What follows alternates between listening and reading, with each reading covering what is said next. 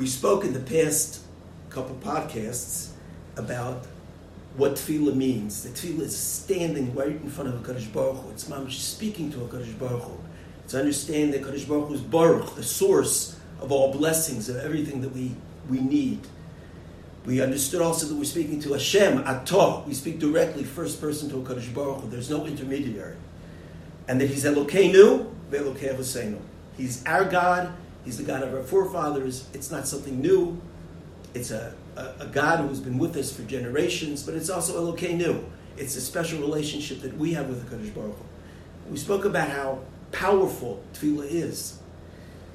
But how does tefillah work? Why does it work?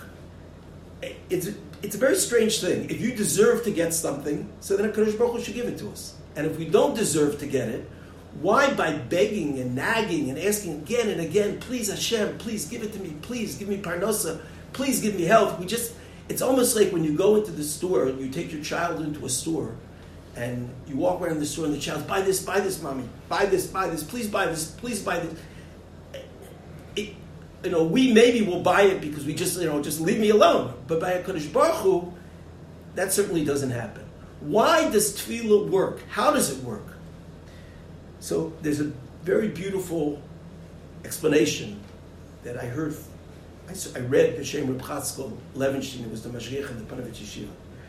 Reb Chatzkel says that we are used to viewing tefillah as we go and we ask Hashem for what we need, and Hashem loves us, and therefore Hashem gives us what we need.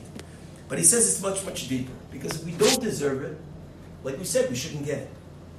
So how does tefillah work? Tefillah works because tefillah is not just a request. We're not just asking Hashem, please give it to me. But tefillah is an experience that uplifts the person. Tefillah is an experience that bring, brings us closer to HaKadosh Baruch Hu through our davening. When we think about the words, and we think about who HaKadosh Baruch Hu is, and we become closest to HaKadosh Baruch Hu, and our, our gets stronger, then we are a different person than the person who started davening when we go through the tefillah and we really use it for what tefillah really is, the tool of what tefillah is, it's not just asking Hashem for things, but it's transforming ourselves from a person who was on a lower level of bitochon and connection to HaKadosh Baruch Hu, to a person who's on a much higher level. And that, maybe that person who started davening didn't deserve those things. But that person by the end of davening is a different person. And therefore he deserves that.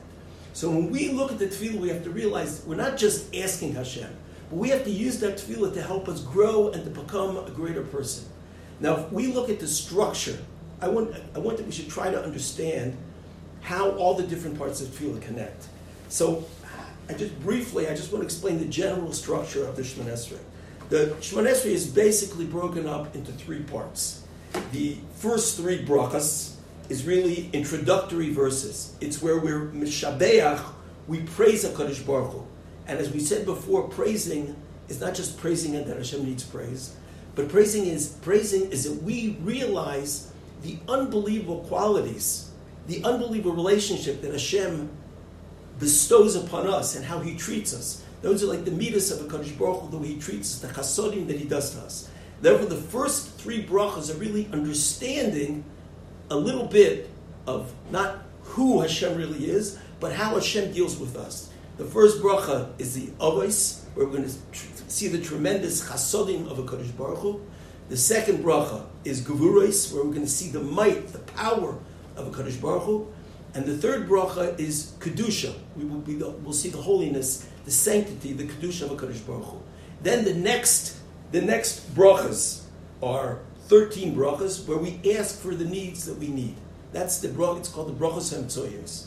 And then the final three brachas are really where we're almost saying goodbye to HaKadosh Baruch Hu. We're, we're, concluding the tefillah. The first bracha of the last three is Ritzei, where we ask for the return of the Beis Hamikdash, and we should be able to serve Hashem. And then we're nifrad. We, it's the brachas of Sim Shalom and the toiv that HaKadosh Baruch Hu does.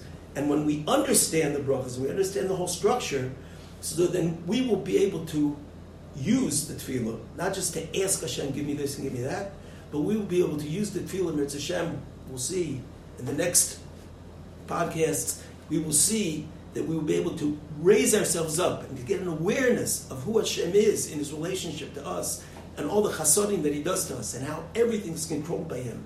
And hopefully, tefillah will change us every single time that we go into daven.